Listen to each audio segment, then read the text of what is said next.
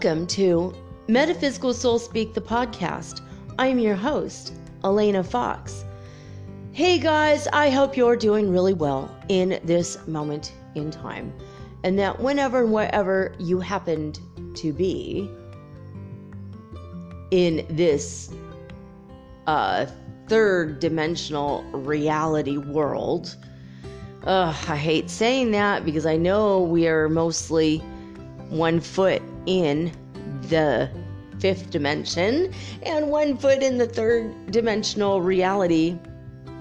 I hope that you're able, at least sometimes, you know, maybe take a few moments a week or even a couple moments every day to imagine and visualize and just be really creative inside your imagination of what you want the fifth dimensional world to look like and what you want your reality to look like when you're there. So, what's your future going to be like? We have to create it. I was um, thinking today, I was talking to one of you, and I said, you know, it's really weird. She had sent me this picture. I think it was from Jordan. She had sent me a picture of the moon tonight. She said the moon is absolutely intense. It's super bright. And she sent me a picture, and it had a picture of a very strong floodlight and then the moon right next to it. And it looked like we had two moons. And I started thinking, you know what? One day, and this is a wild thought, but I immediately said yes to it because I got really creative in my imagination and I thought, boy, one day you're going to be listening to me from another planet. One day I might be vacationing on a planet that has two moons. And I, I said that uh, to uh, Jordan, and she said, You know what? That's really, really trippy because I had a, a, flash of an image of being in a place with a, a heavy, beautiful forest and a, and a beautiful dark night sky with three moons. Just when you said that and I read that, like it was like a flash. You know, now that could be a, a past life memory from another planet. That could very easily be um, a future premonition. It could be a vision of where she's going to be headed. But I was blown away at this thought, and it's not anything that I've thought about yet until now, until today. And I thought, wow, you know, we're so stuck in this mundane world, the 3D reality of, you know, we have to take our medicine and we have to eat and we have to sleep and we have to work and we have to look for work if we don't have work and we have to go to job interviews and we're always worried about money and we're always worried about paying things on time, even if we have money. We're worried about getting those bills done, and everything is so freaking dense here in the third dimensional uh, world. And as it's so dense here, it's hard for us to think about the fifth dimension. It's hard for us to think about, uh oh.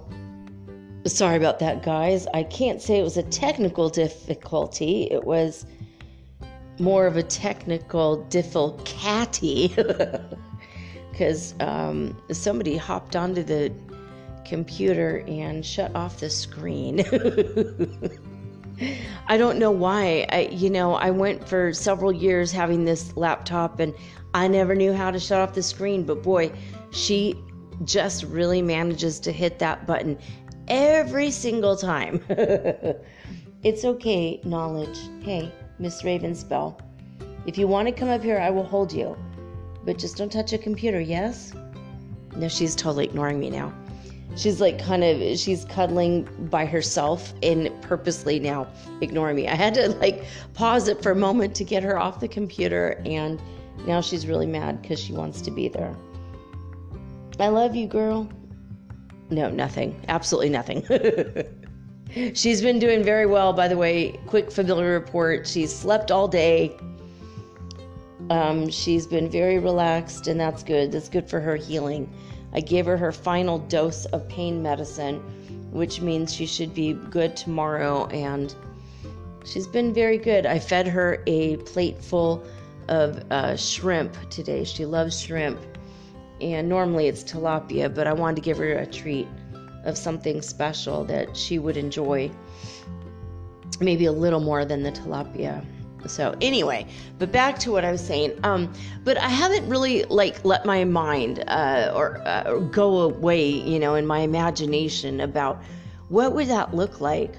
I've imagined myself like on a spaceship, but I've never considered, you know, what if we're on a pink planet with an orange sky and, you know, there's dolphins that can talk, or maybe there's mermaids. Um, you know, maybe it's a purple and pink planet with mermaids, or maybe it's a green and blue planet, or a turquoise um, terrain, or you know, it, it's it sounds weird, but like, have you guys ever thought about what's going to happen when we are intergalactic? We're part of, you know, the Greater Galactic Federation that's coming, and eventually we're going to be out um, there, like actually out there in not just in the delegations and the committees and being an ambassador for whatever.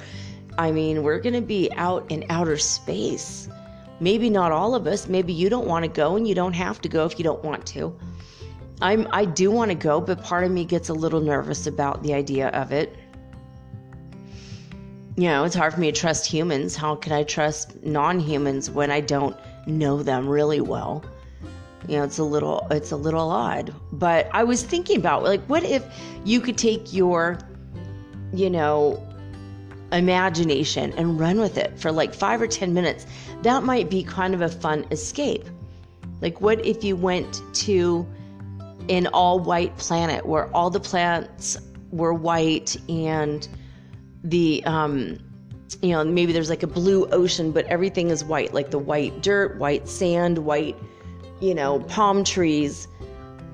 And you just feel like it looks like an angelic world and maybe the sky is purple you know? Um, there might be you know a planet that where everything is um, ultraviolet or uh, uh, glows in the dark. And so it really becomes magical. Maybe it's brown during the day, and then at night it's all just electric and glowing and beautiful. You know, um, let yourself run away with that. Like, you know, where would you go? And just imagine a world and see.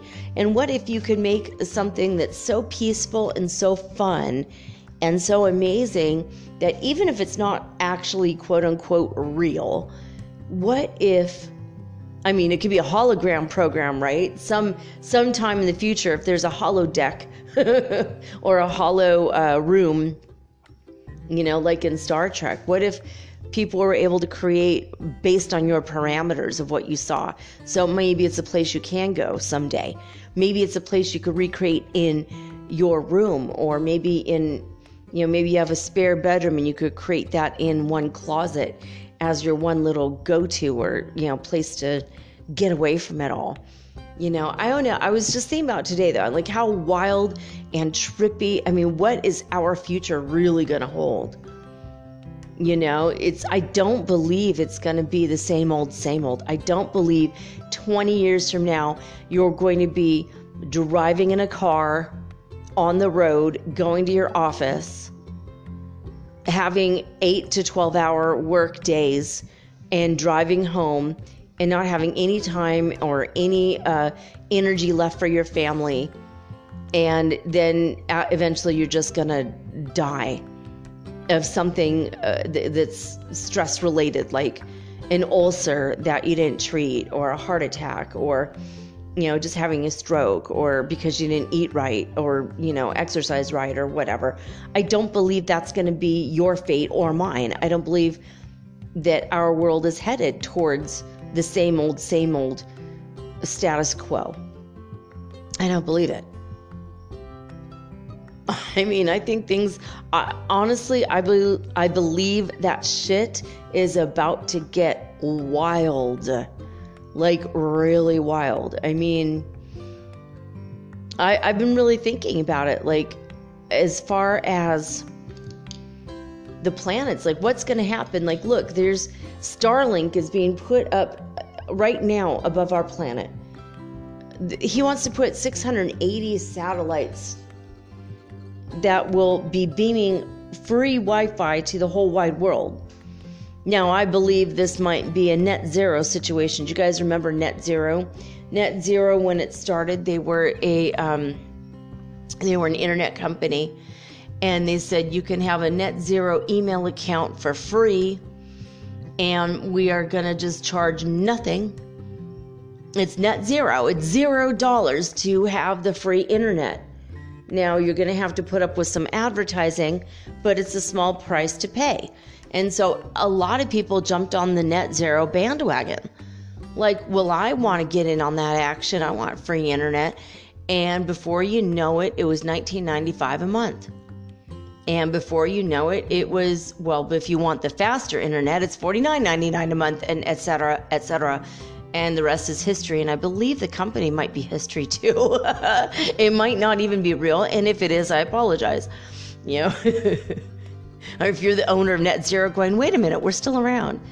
Yeah, well, you're welcome for the free advertising. Okay, it's like demotivational advertising at this point. But I remember feeling really like janky about that. Like, there's something wrong with these people. Like, they said, hey, free internet for life. Everyone joins up, and oops, 1999. Like, what the hell is that about? I mean, we really all, everyone believed it, you know. I got a free email with them, but because um, I thought net zero sounded cool, you know, it was like the wave of the future. But um, I, where we lived, we couldn't get the internet. They didn't service our area, so, you know. I mean, it was just one of those things where it's like, man, you know what? We were just taken in by that. So bummed out that, you know, they turned out to be liars. You know, it's not free forever. You know, just like AOL. Remember, everybody sent AOL. Like, we, I mean, every damn day I got one or two of those AOL discs you know put it in and, and it's software that you upload to your computer or download to your computer from a cd and it's a program that handles all of your email and you get a free email and then you have to pay like i don't know it's like $34.95 a month for you know america online. And it was just a nuisance. Like their mail campaign was insane. I mean i threw away like i would say a hundred of those discs maybe. You know, after a while, I'm thinking I better make an art project out of these, you know, because I don't want to waste them. They're just going to end up in a landfill. It was ridiculous. But anyway, but today I was thinking, you know, I mean, and that's possible about the Starlink too. Like, you know, sure, they're going to say it's free, it's free for the whole world, free and always will be. And then, like, in a year, it's going to be like, the greed starts to kick in. It's like, yeah, but it is free for like maybe the poorer nations. And the Americans have to pay for it, you know, and then the Europeans are kind of rich, and well, maybe they're more rich, so now they've got to pay a little bit more, and, well, the Americans have to pay more; they can afford it, and and I just feel like it's going to go like that, you know, and then eventually everyone will pay for it. Well, the Americans will pay a hundred, but people in India they only have to pay ten. You know, I feel like it's going to be a situation like that. Maybe, maybe I'm wrong, and I hope to God I'm wrong, but I just and in the meantime, they're ruining the view for all uh, astrophysicists and astronomers and people that have, um, you know, their uh, big, huge backyard telescopes because it's exciting to look at the cosmos. And now, how the hell can we see them with, with the chain link, I mean Starlink, surrounding us like a grid. Anyway, so anyway, but you know, that's neither here nor there. But I mean, there are little bits and pieces and snippets and ideas of the future is coming, and that's one of them. You know, and when I look at the space program, the secret space program, and I look at the um, Cosmic Disclosure uh, series on on Gaia.com, I just feel like it's either real or it's not. If it's not, it's an entertaining show, and if it is real, I mean, we're in for a wild, wild trip. I mean, it's it's really, really crazy. I mean, the aliens are coming. they really are. You know, the extraterrestrials are going to be here. I'm channeling them. They say they're coming. And they can't wait to meet us. They're really excited about it. And they want to be, um, want us to be part of the bigger picture, the big exchange and whatnot. But what does that look like for us? So, anyway, I want you guys to think about it. You know, maybe you can actually see a, a real uh, future, a real vision. Maybe it's going to come to you. And those of you who are star seeds or mystical travelers who have lived other lifetimes on other planets, you might have a flash of inspiration of what it used to look like when you were there before in another on another planet or in another world. I had a friend, uh, Helen, who one day she said, You know, I had a dream about you, and we were scientists on a planet that blew up. And I want you to go into that life, go into it right now, go check it out. We were together, we're scientists on another world, and it's our fault because we couldn't come up with the solution and the damn thing blew up and we were living like under domes because the atmosphere was gone and we were trying to fix the atmosphere and we just did the wrong thing. We didn't, you know, we made one scientific error and boom. And I'm like, what the hell kind of memory is that? what? No, come on. And then so I went into a meditation. She said, I'm going to listen to some music. You go do that for 45 minutes and come back and tell me if it's not true. So I started asking, you know, hey, God, show me this if it's true. And oh my God, I saw exactly what she saw. And then I came back, she said, what color was the sky? You know, things, you know, details she didn't mention. You know, and she had been in the Navy for 27 years. So, I mean, you know, she knew what to mention and what not to mention, enough to spark the memory. But, you know, and I would say like the color of the sky, which I think was like um, purple or something. And, She's like, but what color was our skin? I'm like, well, it was like orange. And she's like, yeah, exactly. That's the, that's the one I remember too. I'm like, I don't remember us blowing a planet up. What the hell? You know? and it might not have been us. It might have been someone else. Was it us? God says yes. Damn it. So Helen was right. Sorry about that. Oops, my bad. I'm a mystic traveler, which means I originated um, you know, on this planet is the first planet I incarnated on. And then I've traveled to other planets throughout different lifetimes where I where my spirit was needed and then I always end up back on Earth. And those of you who are um so if you're a mystic traveler, that's also your scenario. But if you are a star seed, that means you originated somewhere else on another planet in another galaxy or universe and now you're here to help humanity ascend, and then you'll probably go back to your original planet at some point. So, anyway, I just want to mention that. So, if you uh, do this exercise, imagine you're somewhere on another planet and you're laying on the equivalent of a lounge bed or a lounge chair or a couch somewhere and you're like indoors looking outside or you're outside next to a lake or a pool or a river or an ocean or something.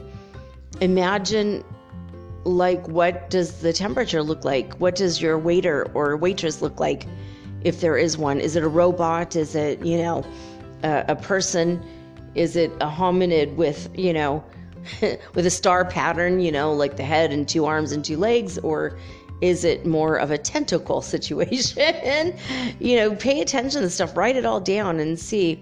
Because, I mean, I feel like when shit hits the fan and, and those people come from all over, all over. Because once we join the Galactic Federation, it's going to open up trading. It's going to open up. I mean, can you imagine us making a big stink about trading with Cuba all these years? Holy shit, what are we going to open up when trade becomes available? Can you imagine? you know, um, all the stuff we're going to be. Can you imagine the drugs that they have on other planets? Oh my God. Or what alcohol is like on other planets. Oh my God, there's got to be so many regulations and there's got to be so many. I mean, it's going to be really, really weird. You know, when you think about Star Trek or Star Wars and all these movies about space and other planets and other people on other planets and their cultures, it's going to be really, really trippy to experience this stuff firsthand.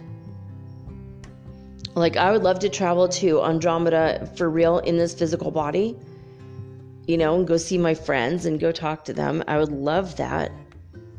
I would love to, um, this is going to be really trippy if if it's possible even when we're in the fifth dimension can i go visit the other selves uh, that are me that I'm living I'm living other lifetimes right now in the fifth dimension. Now, if we all move up to the fifth dimension, what if we could go visit the other aspects of ourself, ourself, ourselves that is living right now? What if you while you're doing this exercise remember, oh crap, I'm I, you know, I'm in, you know, the Arcturus uh, star system on a planet over there you know, I'm over there and I've got green skin and I'm, you know, a mom with nine kids I'm raising, or I'm a dad, or I'm, you know, I'm a ship merchant or whatever the hell, you know. Well, if you have these memories, you're something else or someone else. You know, I, I was having a dream like for a while, like a recurring dream that I have a boyfriend who's blue and he's got like, he feels like a snake to touch him. He's got like um, his, uh, you know, and snakes are not slimy for those of you who've never touched a snake. Snakes are very um, cool to the touch, and their skin is very uh, smooth and kind of um, leathery, but it's very um, soft. It's very, very soft. Unless they're about to shed, and then not so soft. But um, but I don't think this guy shed. I that'd be creepy. Ew. Maybe he does. I don't know but he looked like um, what what really freaked me out is I had this dream that my boyfriend was blue. He's from the like the Galactic Federation or whatever. Which in my dream that was before I knew about the actual Galactic Federation. But it was like suddenly something happened, everything opened up, and now aliens are coming left and right. They're they're here, they're there, they're everywhere. We're going to their worlds, they're coming here. Everything is kind of like pandemonium, but also it's super super fun. And um, he gave us uh, treats from his planet. You know, he would always bring stuff home for my kids, and he had a special uh, freezer where he kept his food, and it was really tall, and all of the food was like colder than dry ice. It had to be kept super, super cold. And um, so I had this dream, and I ha- kept having this dream that this is my boyfriend. And then one day my daughter said, I had a dream that you had a blue boyfriend. And he's like from another planet and he doesn't have any hair. And he has like scales. His skin is like scales, but like a snake. And he's like blue and green and he's really handsome, which is weird. You, you know, and I'm like, yeah, that's right. Um, I had a dream about him too. And she's like, What the hell is that? I'm like, I don't know. And my son had the same dream. Like, we're all having this dream that I'm now dating an alien. Sorry, I couldn't find a man on Earth, so you know, hey, I had to had to go rogue, and you know. But my daughter said, yeah, there was like this ice cream that he gave us, and when we ate it, it it looked like it had like nanotechnology, and it looked like tongues. So when you stick your tongue out, the ice cream would stick its tongue out at you, but it was like you know a hundred tongues little itty bitty tongues, and when you lick the ice cream, the ice cream would lick you back. and she said it was really strange and interesting, and it tasted very good, and it was unlike any fruit we had on Earth, and it, it was like a fruit flavor from his planet. You know, and he brought us treats like that all the time because he was always like he had a very important position in whatever system of government was ruling, you know, the Federation or whatever. And he would come and go, and then he would get to go back to his home world, and he'd always bring us um, treats home when he came back. But he lived with us for most of the time, or half the time when he was on the planet. it was like such a weird. I mean, that's not my twin flame. I know who my twin flame is, who is he's actually a human, but I keep having this really wild. Um, it's, it's not now, but for a while, this was my really wild dream. And he showed up to me one day and appeared, he was out of phase. He was in a different dimension. And he was out of phase. And I was, um, remember, like, he kind of, it's gonna sound weird, like, accosted me in the bathroom. I was in the bathroom in my house, you know, married with kids, normal scenario for me, normal night, and I was high. You know, it was very normal for me back then. And I was, um, leaning over um, the sink and I was uh, splashing water on my face because I was kind of hot. It was like in, in the summertime. And all of a sudden, I felt him in the bathroom with me and he put his arms around me. And that's when I first was aware of him. So he's a real being. I don't even remember his name at the moment. Oh, wait. I called him Toronja, which is, which is ironic because it means grapefruit in Spanish, which I did not know that word until I got to Mexico and there was a grapefruit soda called Toronja because it's it's grapefruit. It's really excellent. I highly recommend grapefruit soda, guys. If you ever find a place that has um, the Mexican sodas, my God, they're really good. But um, so I was like, that's weird. I was calling him like it was almost like Tranya, which is funny. It's like a weird way of saying Toronja, which is grapefruit juice was the drink in um, that episode of um, Star Trek. And I've I know I've talked about this on the show before. This guy in this situation and Tronha and Tranya and all that. I have mentioned this before. I think in the first season, maybe again in the second season.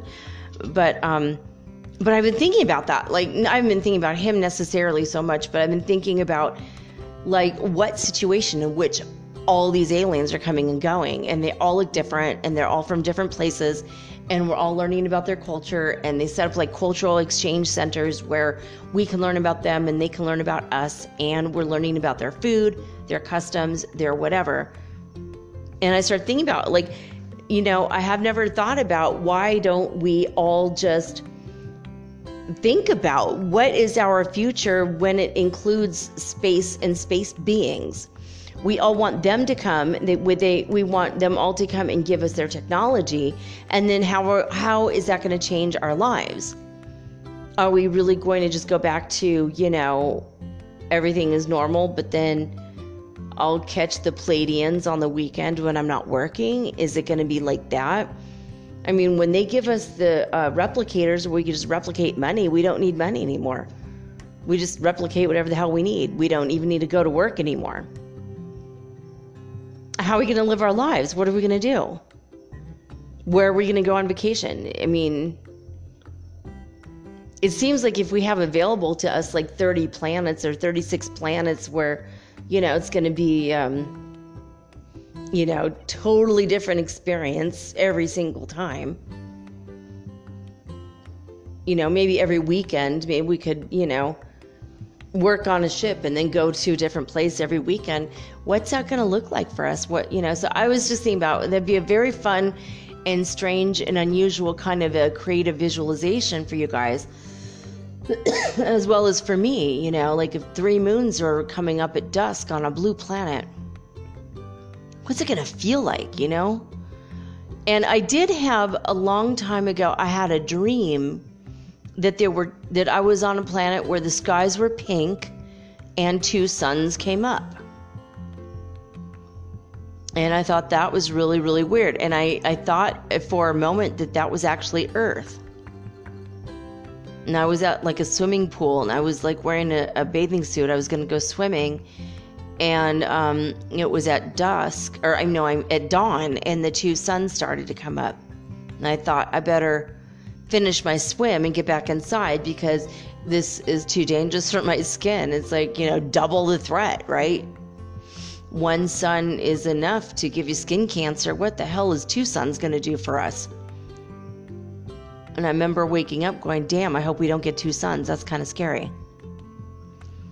And yet there's been talk of the splitting of the two earths and two suns showing up, and the talk of um, the insanity, the sheer insanity of this idea that the sun burned out a long time ago and China replaced it with a fake sun.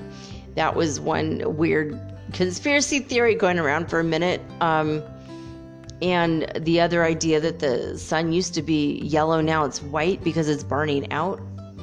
Went from a, a hydrogen to a helium sun, or maybe that's opposite, maybe from a helium to hydrogen. Maybe, no, maybe it did go in the way of the helium. I think that, that and that actually did happen. You know, that's uh, it was on the NASA website.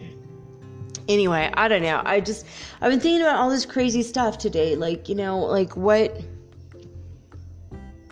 what is it going to be like when they come? I mean, there's no way our life is going to be status quo at all anymore. I mean, it seems like we're all going to get our own spaceships. You know, the family car is going to be the family spaceship. It's going to be like the Jetsons. There's no way it's not. Or we might still be using our cars for a while, but they'll give us a way to replicate our own gasoline so we're no longer using it petrol. And then when it burns it off, it adds more oxygen to our atmosphere. You know, be something that just burns clean and makes our um, planet less polluted. But I mean, when the planet is no longer polluted and everything is fine and safe again, and we don't have to work we don't have to earn money because money's either obsolete or we all just make it in our replicators at home now what? Now what are you going to do? I mean for me i'll be doing art. Maybe i'll learn how to play an instrument or two. I'll play a lot you know i'll just be playing you know play pool. I'll be swimming in a swimming pool. I'll be playing billiards you know. If I could replicate enough money, I'll make a bowling alley and just bowl. I love to bowl. It'll be fun. We just play all the time. We just do stuff. Go to the movies. Make movies, you know, fund movies with the money I just replicated. I don't know. I want you guys to think about it, you know, and if you have fun with this exercise, you know, um, and if you come up with any insights, you know, maybe you remembered a planet you're from, maybe you remember a planet you used to live on or maybe you remembered a planet that you uh, have visited in your dreams. Or maybe you remembered an alien you met in your dreams. It was like your best friend and he was your neighbor. And oh my God, you just remembered that because I sparked something. Write to me uh, um, at Mermaid Girl 888 on Instagram. Let me know. So, um, Megan uh, wrote to me and said, okay, she does know that she felt like she was a different person on that Monday last week and she bought two bras last or like a week and a half ago like the week before she bought two bras at the store and she tried them on in the store she knew exactly what they were and what they looked like and she came home and put them away in her drawer and today she pulled out one of the bras and it was a racer back bra you know where it kind of meets in the middle and it had extra straps. And when she bought it, it only had the normal straps to go on one on each side. That's it. I told you guys things like that, weird little details. You know, and she said, I don't like racerbacks. I purposely bought this bra to be that way, the way that I bought it, and now it's not. Now it's a racerback. How the hell did that happen? And she wrote me from work, you know, from work, and she said, My God, when I get home, that other bra better be normal. you know, what if that's a racerback too? Like, what the hell? Like, the, you know, and, and then we start talking about that, and we start talking about how, um, we don't know what happens to the other us. we help a timeline, and what the hell happened to the us that picked out the racerback bra? Or the brown jacket versus the black jacket or didn't buy enough toilet paper or whatever, you know, like, you know, damn, this sucks. I just bought groceries and then I hop a timeline and now I'm out of groceries. It's only been two days. Man, that, you know, and then what happens? to are you replaced by another you that also moved up? There's so many questions about this. I don't know the answers to yet. We might have to I might have to just have a question and answer session with God about these things and do a conversations with God session. I don't know. Do we reabsorb the person that was us that bought those things that we are questioning now?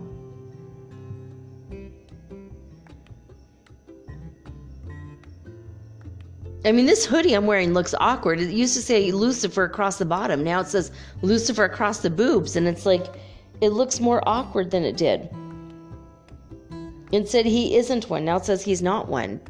In a city of angels, he's not one. In the city of angels, he isn't one. That's what it used to say. Or he isn't one, whatever. So. it's all very, very weird. And I think when I jumped, I jumped to, uh, I, I did, remember I told you guys, I jumped to a timeline where things seemed like shittier. Like the infrastructure somehow was really crappy. And maybe that's not true. You know, maybe, you know, I mean, I, I jumped to a timeline where they're doing tons of construction and the whole house was shaking. And I found out that's because they're putting a sewer system in the town. Well, where I came from, they never, no one ever talked about it. So maybe, you know, hey, maybe I did jump to a better world, possibly. You know, I jumped to a world where there was no electricity for all day and there was no water for half the day and there was no Wi Fi and it just generally sucked. I'm like, how did I jump to this world? You know, can I just jump to a world in which I have a kick ass TV?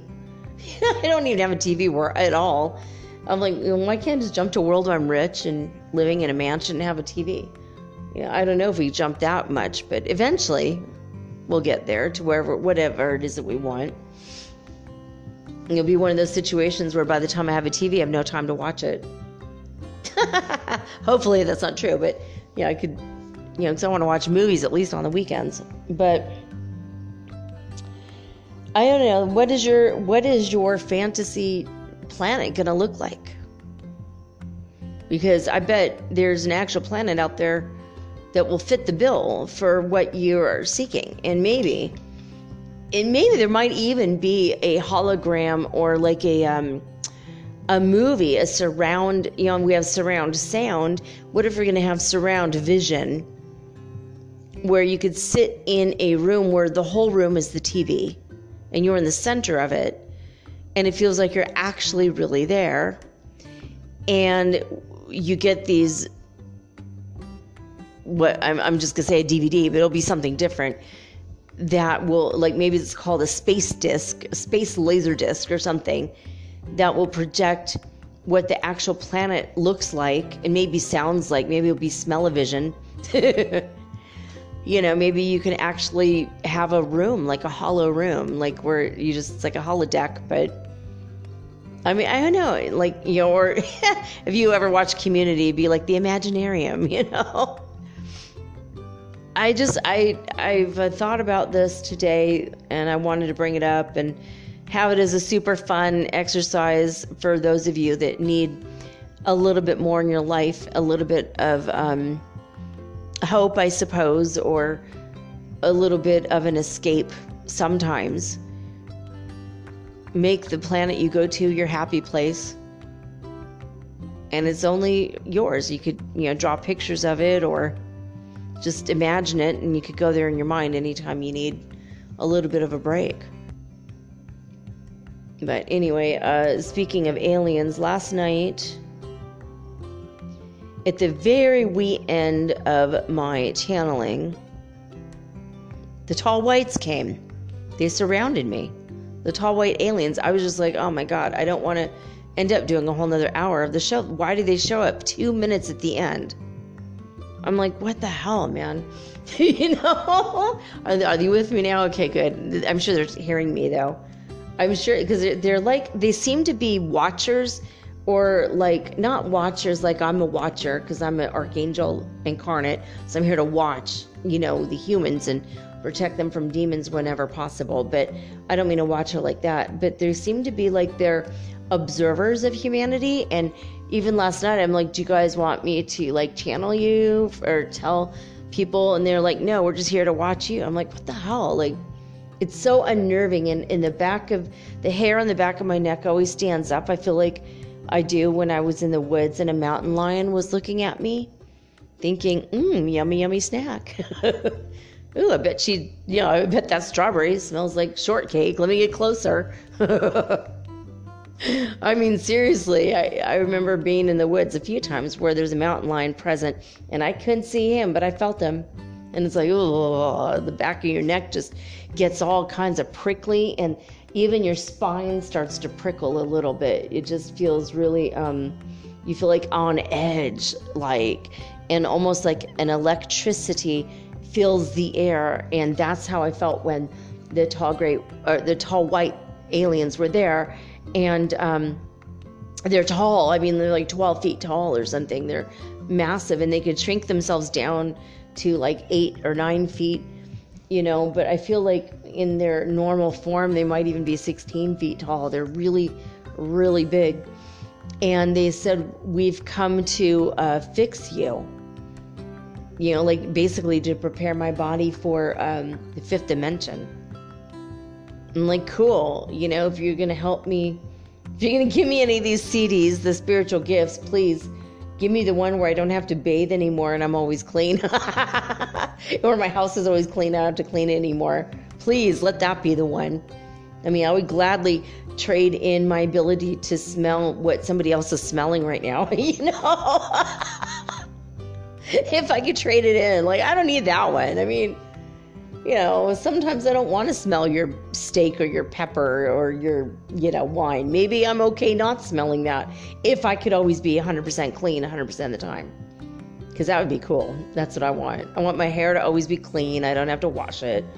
I don't have to, you know. And if I choose to, it's because I want to have the sensuous experience of having a luxurious shower somewhere. Course, that's going to be when I'm rich because right now my shower is very unfun to shower in. It's cold, cold water. And I mean, the landlord came in, changed the heating element, the heating coil. It lasted about 10 damn minutes, and now it's back to cold showers again. So I'm just like, I don't even, I don't even know.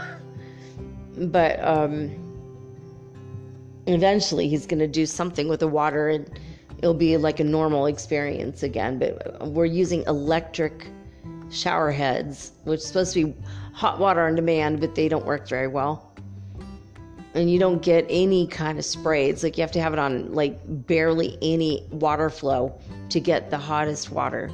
It's really ridiculous. It's really hard to wash your hair under these circumstances. But um, anyways, that's all like I want that one. I want where my body and my hair are 100% clean 100% of the time.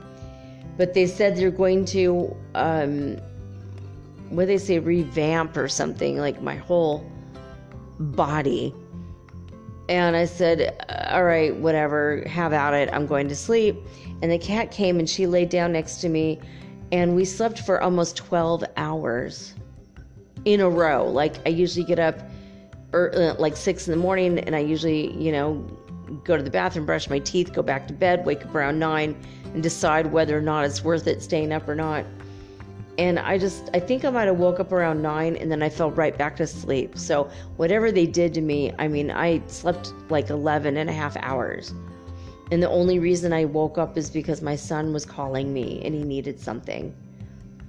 He had we had a conversation and he needed something from me. So that was it. I don't know what the hell they did to me exactly, but I feel like a different person again today from yesterday. And I was obviously upset because I don't know, those of you that did listen to yesterday's show, the title of the show said intro. I'm like, what the hell? Why did I name the show? Like I cut and pasted it. I mean, the Mercury retrograde shadow period. Mercury's already direct. We're out of Mercury retrograde. And then here we go with I'm still making Mercury retrograde like mistakes. I changed it. So for those of you who said, wait a minute, it used to say intro, now says channeling. Did I hop a timeline? No, you didn't. I fixed it. So in case, you know, don't don't freak out if you see that. No, I fixed it, but I mean, yeah, I can't believe it's that intro. Were you guys like weirded out by that? I, I definitely was today. I'm like, wait a minute. Wait a minute. Did I say intro? Oh my God.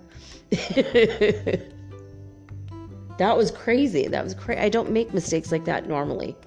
But the fact that these tall white aliens were in my room, I was like, kind of like, really weirded out. Again, every time they come, I get very unnerved. Like, they're very sweet, they're very gentle, they, they have a lot of love, but they're very logical and they seem logical and cold and quiet. And they have like very big heads and they seem like they're wearing white robes and they're very white. You know, when I call myself white, I'm not white like them. They're white like paper you know um but yeah my body's kind of like a pinkish color you know like they're actually white almost like white and gray mixed and they look a little bit like the gray aliens that were typical that you know are typical to us you know that we've seen you know in all the artwork and whatnot but um they look a little bit like that but their heads are shaped a little bit different and they're like white i don't know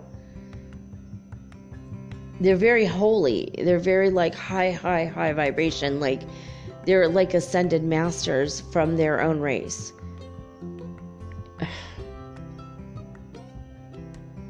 you know, and they feel very austere. And they're very powerful spiritually.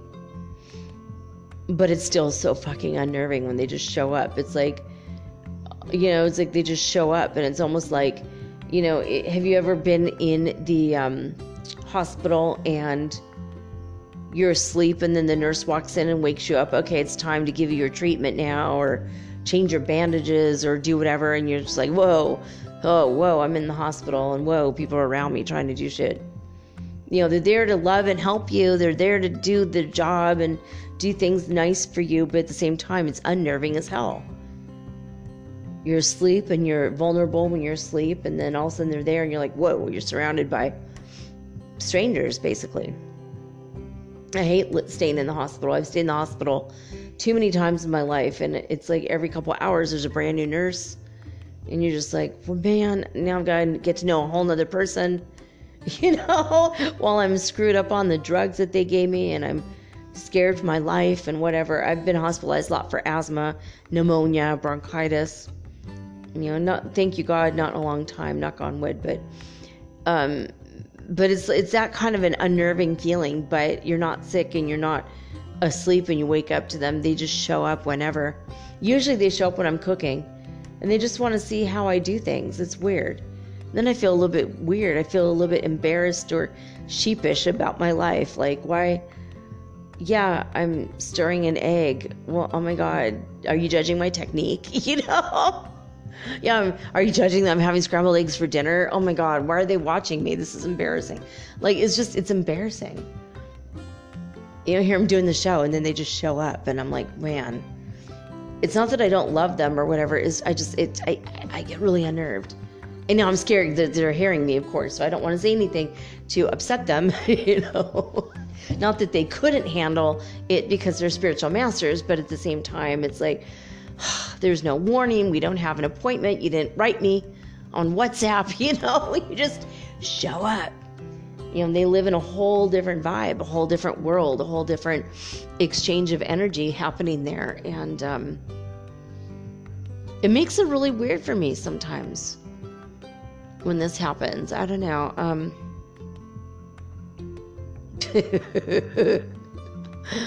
Oh my God. I'm trying to think if there's anything else that happened other than I slept a very long time after they said, we're going to um, treat you now or um, prepare you, or I think they said, we're going to ready you. you know, it's always unnerving when, you know, it was like six or seven, no, it was like six tall white aliens. They were like about 12 feet tall. They were almost as tall as my 14 foot ceiling. Hi, we're here to ready you for the fifth dimension. And then I just get knocked out and I wake up 12 hours. That's so unnerving. It's like, okay.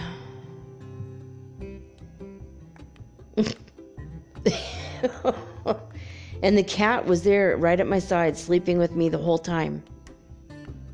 She's always, always um, racing around and running around and meowing a lot. And not last night. She was just at my side, asleep. I think we were holding paws with each other the whole night. She fell asleep with her face on my face and her little lips touching my lips. It was super adorable you know, and then she slumped herself across my neck like she likes to, and she um, purrs on me, and um, you know. And for those of you who've been thinking about my little familiar and if she's going to punish me for what I did, taking her to the doctor and putting her through all of this trauma, yes, she has started to disrespect me at least once a day. She comes and sits on my head or she'll sit on my face and it's like um and I know too many dirty jokes. Can't even start there with that. But yeah so my cat comes sits on my head and then what? I'm like what are you doing? Are you disrespecting me right now? And then she'll go meow like kind of like a no but maybe kind of sneering meow. And then I'm like can you please stop? And then she'll like meow yes, and then she'll stop. Meow. Okay, fine. so yeah, the punishments have began. I don't know how long they're going to go on. We'll see. We'll see. I mean, she does hold a grudge. She is very intelligent and she has a long memory. So we're going to see how long it takes her before suddenly she's not disrespecting me any longer but she is sleeping with me more. It's pretty nice. I like it. Right now, she's sleeping on the floor next to me. She pulled a little plastic bag out of the cabinet and she likes to sleep on the plastic bags. Which, right now, that's just good for her, you know, keep her clean. She's not on the floor. She's, you know, very good. She's keeping her her um, stitches clean and she's not even touching them at all. I told her not to, and she's been very good about that. I'm like, if you put, if you touch your stitches, I'm gonna have to put that that stupid collar on you. the, you know, the cone of shame, cone of silence. As in, just be silent. Stop laughing at me right now. Oh, it's so sad. But I'm like, I'm gonna have to put that on if you, if you, you know, hurt your stitches. So she's been very careful not to touch them. So, very smart cat. My little Laren baby. Anyway, uh, let's get into the spaceweather.com uh, and see what's going on. I think that the um, that solar flare, I mean solar winds, I think that it barely grazed the planet, and that we really did not. Um, that was it. And by the way, it was a full moon tonight. Um, we might have to talk about that in a little bit. Um, but right now, let's just do this. The spaceweather.com is where we find out about all the things that might be affecting us in an ascension symptom sort of way.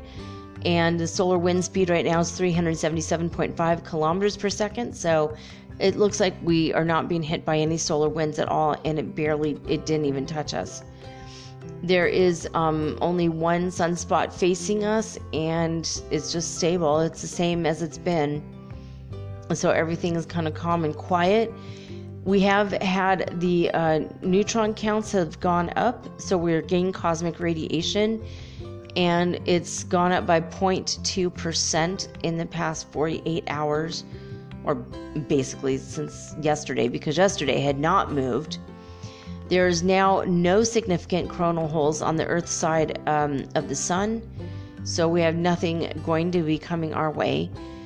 NASA's All Sky Fireball Network and the All Sky cameras did scan the skies above the United States today for meteoritic fireballs, and there were only six to be seen, and they were all uh, sporadic. The noctilucent clouds are really thick and dense, so if you want to see them and you're in the northern hemisphere, just go on outside and at dusk and look. And if the sky looks like it's glowing blue, well, congratulations, you've just seen a noctilucent cloud otherwise known as an NLC. Uh, according to disclosurenews.it, coming out of Italy, the Schumann resonance news is this. Uh, they had two spikes of 36, followed by a spike of 51 hertz frequency, and that is the Schumann resonance news for the night. We do not have any information coming from HeartMath Institute. Their uh, data has been temporarily unavailable all week long, unfortunately. So there you have it. I'm going to tell you guys some news about the full moon, and then we're going to go um, do some channeling for you tonight. All right, so according to almanac.com, which is the website for the Old Farmer's Almanac, this month's full moon, uh, when the moon rose today. That was a super moon, which means it's the last one of the year, which means it's closer to Earth than the rest of the year, and it's the last super moon of the season of the year.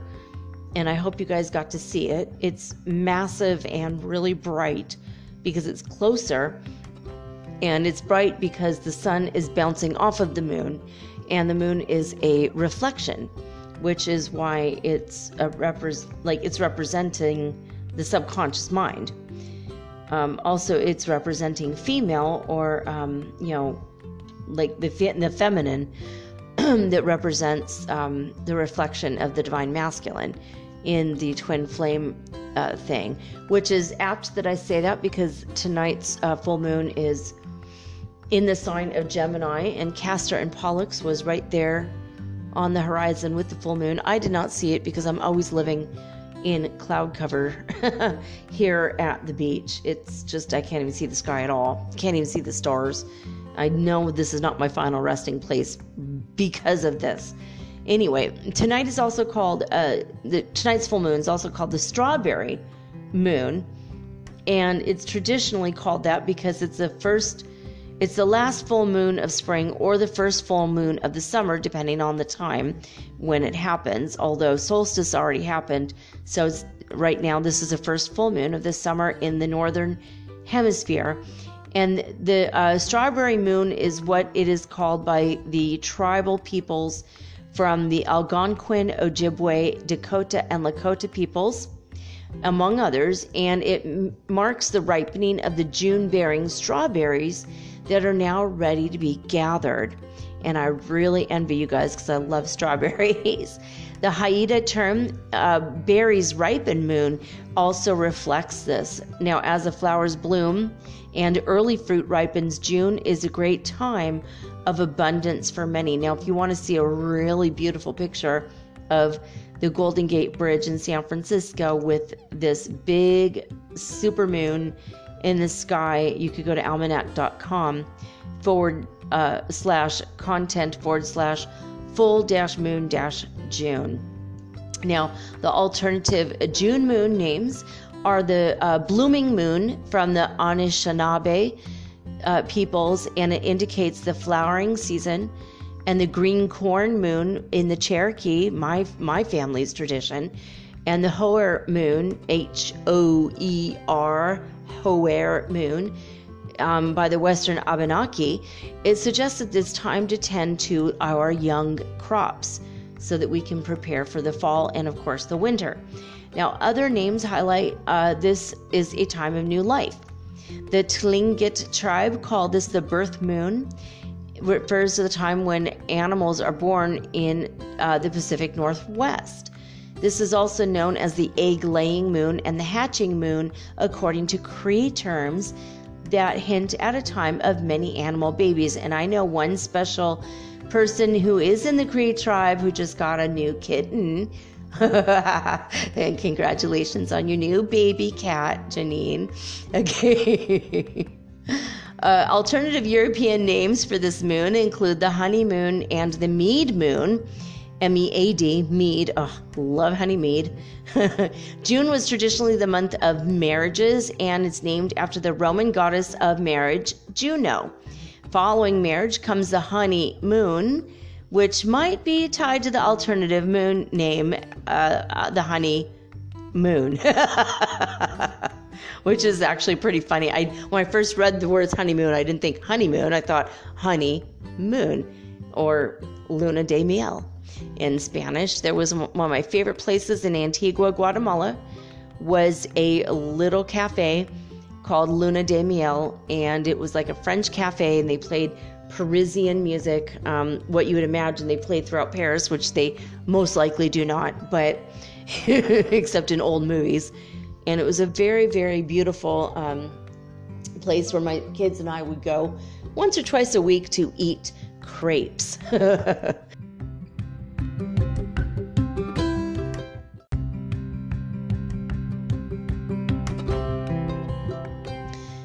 Well, it cut me off. How rude. All right, I'm going to finish this so we can get to it. Um, so, according to hypebae.com, which is H Y P E B A E.com, uh, this strawberry moon will appear as early as the morning of June 23rd and lasts until June 26th but the moon will be full officially at 11:40 a.m. Pacific Standard Time. So it's already happened. It already happened hours and hours ago. Um, it happened an hour after I woke up today at 2:40 on the eastern coast. So basically, um, according to uh, this website, they say this particular lunation, according to Sanctuary's resident astrologer Jane Sloan is that it's going to carry an optimistic flavor of fortune and bounty where we may be experiencing growth and the yield of creation that we started back in January's new moon time. So that's pretty cool. Um, trying to think about what did I want in January. I think I wanted to move to the coast, and here I am listening to the beach as I'm talking to you guys. I, I can hear the ocean from here. So, yay! it worked. um, let's see. If you want to know about what's going on um, astrologically for your sign, um, you can go ahead and look on either Hypebae or Cosmopolitan.com, Refinery29.com, um, Bustle.com. Those are ones I recommend. If you want to get deep into the astrology, uh, Heather, Astrology with Heather, or Astro Kit on um, on uh, YouTube, usually have very very good information about it. So I'm not going to uh, spend any more time on this, but you could go check it out. And a lot of people, for some really weird reason on Instagram, a lot of people were putting up uh, weird uh, notices of it's a full moon, but if you're exhausted, you know, we're gonna have a full moon next month. You don't have to bother doing witchcraft this this season if you don't want to. Like I like several several uh, people had posts that were similar that they wrote themselves. And it's like, wow, it's apparently not just me feeling crazy and um, not really ready or willing to do anything with the moon right now. you know, I've been very uh, tired dealing with my cat. I have less than two weeks to get my visa situation straightened out here, so I'm going to have to roll on in without an appointment and you know, say I've got a piece of paper to drop off to my file from the other day when I was here, you know, basically lie, you know, and I'm going to have to take some paperwork that I hope they're going to accept.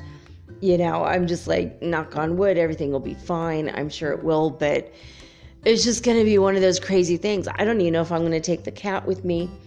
And it's a pretty long ways away. I might have to spend the night. And um, so I'm just like, I don't know what to do. Just, do I take the cat on an eight hour journey with me on a bus full of people? I mean, I'm not even vaccinated yet. Um, I found out where I could get my vaccination and I was excited about it. And then talking to my son today, and he's like, so the vaccinations in Ecuador are from Russia, the Sputnik va- vaccinations. I'm like, yeah, it's a Russian one. What do you think? And he's like, I think it's an experiment and no one knows what it's going to do. And so he's quite worried that the vaccination might hurt me or kill me or not work. You know, and at the same time, I'm like, but I want to be vaccinated so I can just go out without a mask and not worry anymore. But my son is fully vaccinated. He's not an anti vaxxer. He's just excited about the same thing, you know, but he also is worried about his mom, which is very sweet. And I very much love him for that. And I love him anyway, but that was so sweet that he was so worried about me. He's like looking into it for me, to, and he told me the pros and cons of all the ones today, which of course I don't remember, but anyway. Um, so I don't know. I've got a lot of crap going. So I'm just like, I don't know if I'm to do anything for the full moon. And I think a lot of people feel the same way. Like, God, this was a very rough season. Like the eclipse, it's, it's felt like one eclipse after another and one astrological event over another. And then plus a few extra things that we weren't expecting and things that happened for the first time in like 80 or 90 years. You know, a couple of the things. I mean, a lot of the things we haven't seen in 20 years you know, or 10 years. It's like crazy. Like, I don't know about you guys, but I just feel like rough. I don't even remember what happened. I just know I feel like I've been on a fucking roller coaster emotionally and um, physically, and I'm ready to, you know, coast on into the rest of the summer without having to deal right now with like extra moon stuff, you know. So you know, if you don't feel like doing anything, don't do anything. Hey, you know what? You don't have to. I mean, there's 12, or there's, I'm sorry, excuse me, there's 13 full moons every year, 13 new moons every year. It's not necessary that you do something for every single one of them. And you could also do stuff in between the moons as well. If you are a witch, don't feel guilty. you know, if you missed it and you're just like, damn, you know, it's over now. Yeah, well, but it will have the effects of it through the 26th. So, you know, I think you could still eke a little, you know, candles lighting ceremony or, you know, incense or at least take a nice full moon bath. I don't believe there's another eclipse involved, so thank God for that. Anyway, um, I'm going to take a quick break, guys. When I come back, we are going to channel Paramahansa Yogananda ji right after this.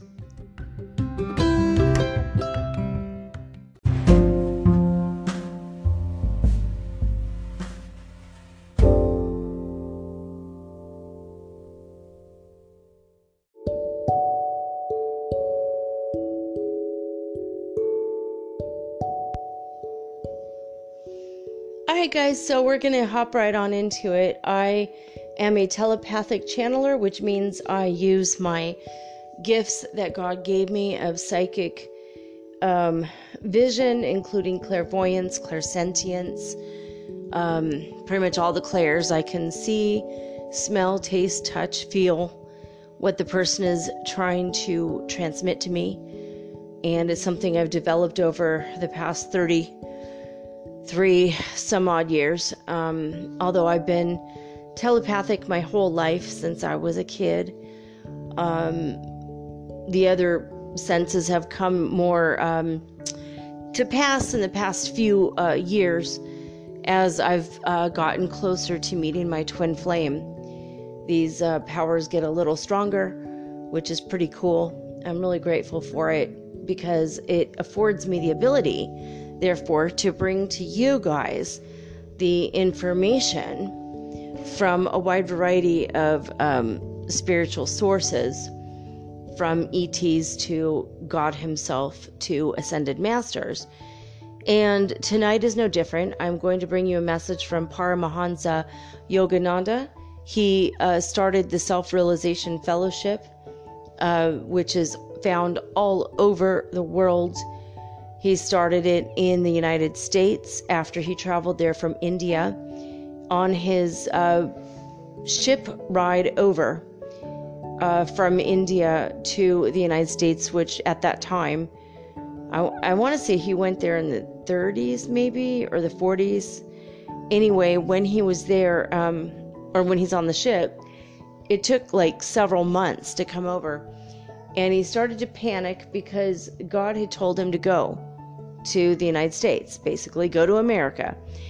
And on the way over, he started to panic because he was like, oh my gosh, I don't know English like at all. I don't know. I never, I knew to go, but I didn't, it didn't occur to me to even go learn English.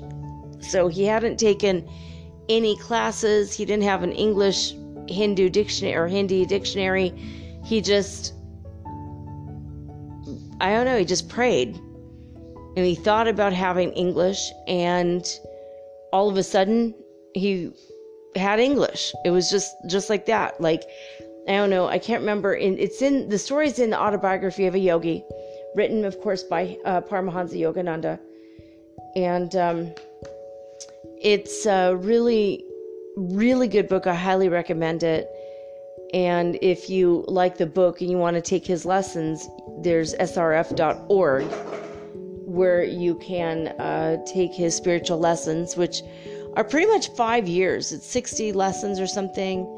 And it's like, is that it? Or one, one a month or one a week? I don't know. It was, it was, it's pretty long though. It's like five years worth of lessons. And there's also um, exercises and how to meditate and all kinds of cool things. And then you can go to the convocation and get um, the official Kriya Yoga as handed down by Mahavatar Babaji and the long line of the uh, yogis or the gurus, the teachers that um, teach people how to be one with the divine and commune with divine, which is what a yogi is. Uh, yoga means communion with God, and Raja Yoga is the type of yoga that Paramahansa Yogananda followed. Raja means royal, the royal road to union with God. And um, well, there you have it. That's my introduction of him uh, from stuff I remember because I was a part of SRF for many years. And, um, you know, the one in there, he has a temple in Hollywood, he has one in Malibu. I had a lot of magical experiences occur while I was at the temple in Malibu um, like seen in the little tiny temple, the pictures will of the gurus of SRF will um, they will turn their heads, look at you, and they will speak with you. And you could be looking at their picture, and then you'll feel the person who you're looking at in the picture will suddenly be sitting beside you, and they will tell you to be quiet and keep looking forward but they will tell you instruction from all kinds of things, like, you know, things you're going through in your life. If you're having a problem, they'll help you. Or sometimes they'll tell you uh, about your posture and your breathing, or um, how to make your mind blank, or whatever it is that you need to know. And I've had I've had conversations with uh, Swami Shri uh, Swami Swami Sri Yukteswarji, which was uh, Paramahansa Yogananda's direct guru, his uh, master and teacher, and also Lahiri Mahasaya came to me while I was sitting in that little temple there. It's very real. It's very magical. One day, I finally had the guts to tell another lady who was from India. She was living in Hollywood with her kids and her husband and um, we were waiting in line for the ladies when um, you know we were in the hallway and we're waiting for people to come out of the bathroom basically and there was a picture of um, the masters on the, the wall there and i said have you ever seen the pictures move because i swear sometimes they move and the lady looked at me and she said she kind of looked around she got, she got very quiet and she said not only do they move, honey, they will talk to you and they will come to you and be with you. And I go, okay, thank God, because I didn't know if I was going crazy or not. And yeah, that did happen to me. You know, at the time I was 28, and I'm like, this is really strange. You know, she said, no, no, it's happened to me, and it's happened to many people that I spoke to. But we all get so embarrassed because we don't want to share our experiences with others, lest um, they either don't have the same experience and get jealous, or they think we're crazy. So either way, we don't want to, you know, we get a little bit um, shy about telling our experiences. But she said, I'm glad you said that did happen to you because it's been happening to me. It's happened to my husband, and even my kids said they saw the, the pictures moving. So um, it's really wild. And um, I always, in my house, when I, where I raised my kids when they're very little, with my husband, we always had pictures. We had a really huge picture of Paramahansa Yogananda in our house for a very long time, almost our entire marriage and we just felt very comfortable feeling like he was there blessing our house. And so he's somebody that I love very much, and um, my uh, my spiritual teacher, my guru, is a part of the uh, SRF uh, line of gurus. He's actually the very first one, uh, Mahavatar Babaji, and he's thousands of years old and lives in the Himalaya mountains with the other ascended masters there. So, um, Paramahansa Yogananda, I don't know where he's uh, currently residing. I don't know if he, you know, I mean, he officially died. He left a perfectly preserved body behind. They recently, just in the past couple years, took him out of the drawer at the uh, Forest Lawn m- uh, mortuary, and it looked like he was sleeping because his body uh, did not look um, decayed at all and he died in the 1950s. So he's, you know, like been there, what, 60, 70 years? And here it looks like they, um, they were shocked. They were like, wow, he is and was a true saint, you know, minimum, if not ascended master, basically. And he left consciously God told him when his hour would be, and he had a last meal, said goodbye to everybody. And he smiled and had tears in his eyes as he lay down. And he took a few deep breaths and then went into samadhi. And then he left his body the way he was instructed by his guru to to uh, leave. So that's um, that's who we're going to channel tonight. Is Paramahansa Yogananda. So I'm going to get into um, that state that I need to get into to telepath. I'm an indirect channel. He will not take over my body. Sometimes I might end up busting out with the accent that I hear them speak with. So I'm not making fun of the accent, mind you. I'm not trying to culturally misappropriate anything, mind you. I'm just trying to get the feel and the flavor and the genuine um, energy of that person across. And sometimes they will, it seems like they do take over a little bit, but they don't fully take over my body. But sometimes it does seem like they're channeling through me. Like when on Monday, when I was reading from that master, um, he actually took over my voice a little bit. Um, when I was speaking in his voice, it was like literally his voice, and he I feel like he was pushing that through. So it was pretty intense. anyway, I'm going to take a couple breaths, and here we go.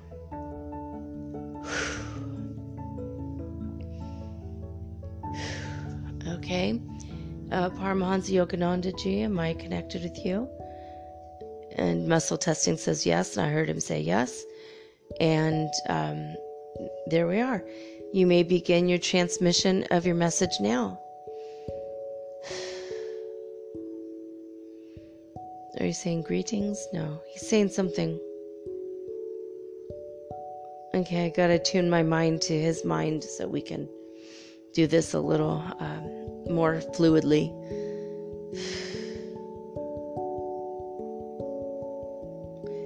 Okay, here we go. Hello, dear ones. It is I, Paramahansa Yogananda. I have been fortunate and blessed that many have you have called me Guruji which is teacher and uh, master, and a whole host of other names that were terms of endearment and included the great deal of affection that people had for me. And yet, I believe it is not nearly as much affection as I hold near and dear to my heart for all of you, especially those of you who know who I am and have sent me all of the love from your dear, dear hearts. I feel the love of Divine Mother running through every uh, course. I'm hearing three words at once, so I feel uh, the love of Divine Mother running through and coursing through all of my veins and my nerves when I was, or felt, I'm sorry, felt when I was incarnate in my physical body.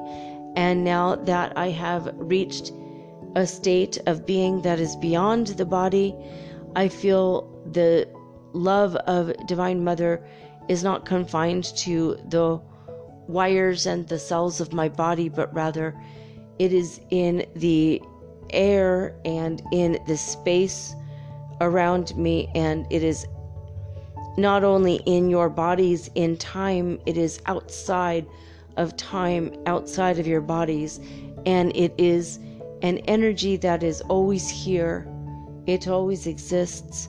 It is 100% yours to take in and breathe in and breathe out. This is a beautiful love energy that belongs to you because you belong to it.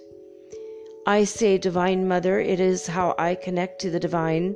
It makes me very happy when I say this because of my own dear, dear earthly mother, who I loved and cherished most indubitably. She was the the greatest uh, love example in my life, and then throughout my life after my mother came many many gurus and many many men that were my teachers and my friends and those that helped me on my path.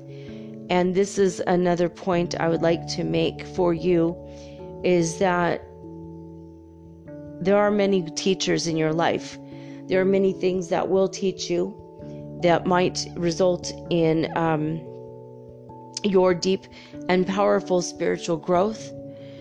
And if you imagine that everything is for your powerful spiritual growth, you are going to become very powerful spiritually indeed.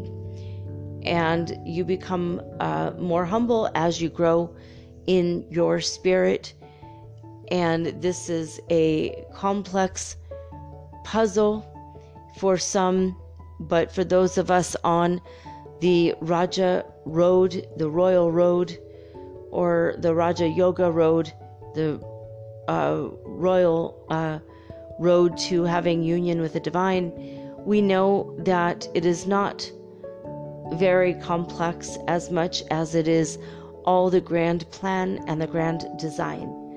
You will grow and learn spiritually and grow in your abilities and in your power, and you will have the evidences fall at your feet as one throws roses to the feet of an ice skater who has delivered a most outstanding performance. You will understand that these things will come to you as you become more humble and you're humbled in your abilities because you're humbled in your spirituality and your levels of understanding increase as well as your humility levels increase. And that is when your supernatural powers that you all have been thinking about all week, they will also increase but your focus becomes more turned inward as you journey along the spiritual path and you realize that your journey is one of self discovery and of self knowledge. And eventually, you will learn so much about yourself that you will amaze yourself and you come into the awareness of who it is that you truly are. The spiritual masters of light for this planet, we do reside in the ether. He's saying ether, but I you could also say ether. So he's saying we do result we do uh, reside in the ethers, but sometimes we come down to the higher vibrational points in the Himalaya mountains and we commune with other spiritual masters that are ascended as well. And we help the villagers, you know, just like you have read and been reading in your books. We do help the villagers in the little uh, towns in the Himalaya mountains. And many of you might ask, why is it that we are there and not in Los Angeles or in your town? Why is it that the stories um, unfold of us living or other masters living in the Himalaya mountains, high above, far away from all of civilization, when it is the civilization itself that needs us the most? And I would like to say to you, it is because of the high vibration, the very, very high vibration of the Himalaya mountains themselves. They are deeply laden with crystal energy and the crystalline forms that are deeply hidden beneath the surface of the earth there, as well as inside of the Himalaya mountains, create an energetic grid of high vibrational crystals. And our energies combine with the crystals to make it even more high vibrational so much so that many parts of the Himalaya mountains are also completely in the fifth dimension, which is why they seem hidden. You have heard of the city of Shangri La or Shambhala, and this is where uh, the legends come in because men of lower uh, caliber vibrations are not able to find these places, even if they are on a map you have to be vibrating and in tune with the nature of the crystals and the ascended masters themselves in order to see the city of Shambhala. And we are very excited to announce that very soon many of you will be able to easily see Shambhala. And there are many access points of it around Okay, I said, hold on a minute. Okay, the cat meowed. She's with me. Something in the other room just happened. I don't know if you guys heard that. That, I don't know. Something sounded like it fell, but there's nothing that could have fallen. And the cat even startled at that. Okay, I just had to say that.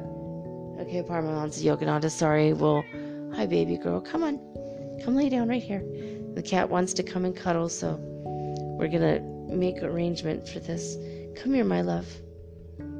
I will accompany you. Come purr next to mommy. There's something or someone in the other room.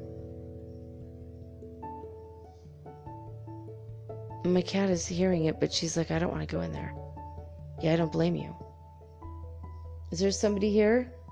Yeah, there's somebody here. Was it you, Paramahansa Yogananda? No, he's here with me in the room, but he's projecting his consciousness. Hold on a minute.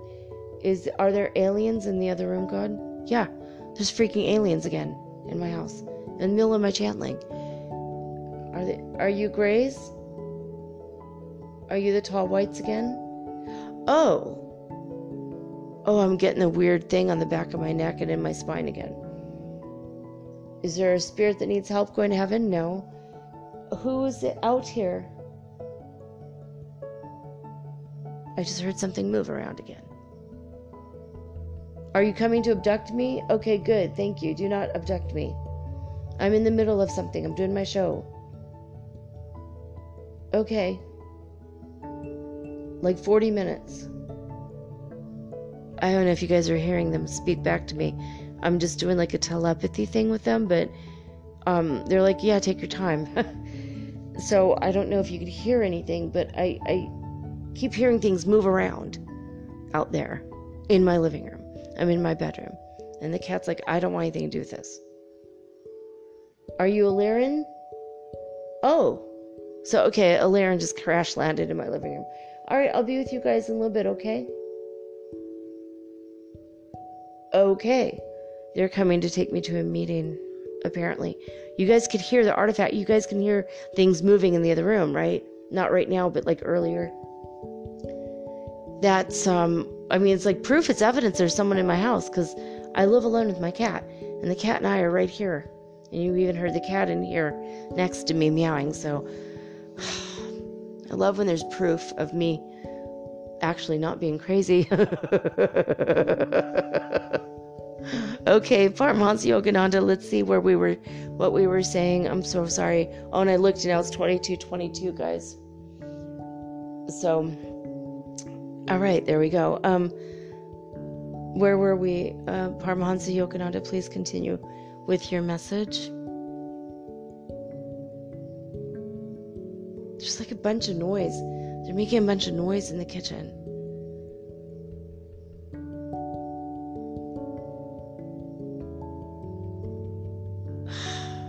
I'm almost afraid to go out there.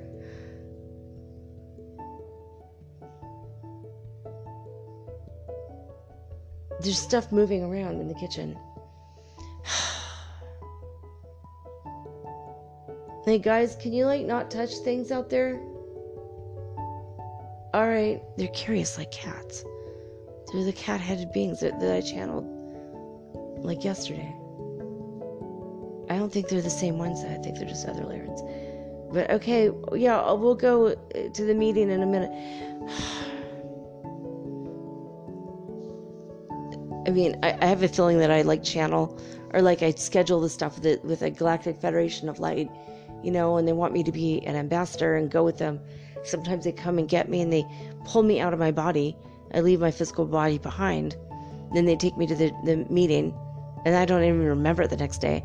So I hope I'm effective. I don't even know. See, I, I know this is coming. It's it's got to be coming soon. Anyway, okay, Paramahansa Yoganandaji, let's get back into this. I don't even know what we were saying at this point. All right, I think we were talking about the um, Shambhala and how we're very soon going to be able to see it. Oh, right, okay. Here we go. uh, there are many points of entry on this planet from which you can enter uh, the Shambhala. Now, some of you believe that there are tunnels, and you are correct in this assumption. Although that is a long way to get there, there are portals of light in which you can travel and you have heard in the books, and we have been, all of the spiritual masters have been paying attention to those of you um, who are very interested in hearing the books, um, the life and teaching of the masters of the Far East. Many of you are excited for every installment every week. We see that you are very excited about it, and you talk amongst yourselves about uh, the ideas and concepts of the masters of light in the mountains as well as the um, the Shang- Shangri-La or the Shambhala. And um, and and I think also guys, this is me Elena saying Sh- Shambhala is the other way that I, I, think I grew up saying or not grew up but when I was in my 20s I used to say Shamba Sham it's not Shambhala. Yeah, Shambhala. So Shambhala, Shangri-La Shangri La.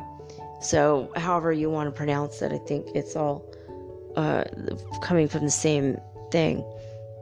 So, I always loved the name Shangri La, and I, I, used to go to a Chinese restaurant named Shangri La. So, anyway, um, so Paramahansa Yogananda, please continue. So, as he was saying, um, yes, so uh, there are many pillars of light that um, are portals that shorten the distance between where you are and where Shambhala is, and you have to vibrate at a certain um, level of high vibration. And when the conditions are just right and there are the sun rays are available, you can travel in that way. He's kind of showing me like you're walking along and then there's like a pillar of light and you step into it, but only if there's uh, sun rays there. And he's kind of showing me pulling the energy rays into your body. But is it traveling on a beam all the way across? He says no. He says that's where a lot of people uh, will get tripped. Well, basically, I'm saying the word tripped up. So a lot of people will get uh, mixed up or um, confused with this. So he's showing me that you um, go inside, you gather the beams or, or the rays of the sun's energy into your particles of your body and you magnetize them with the sun towards the sun. And then when you find one of these portals and you step in the middle of it, and he says you take a couple deep breaths in a certain way.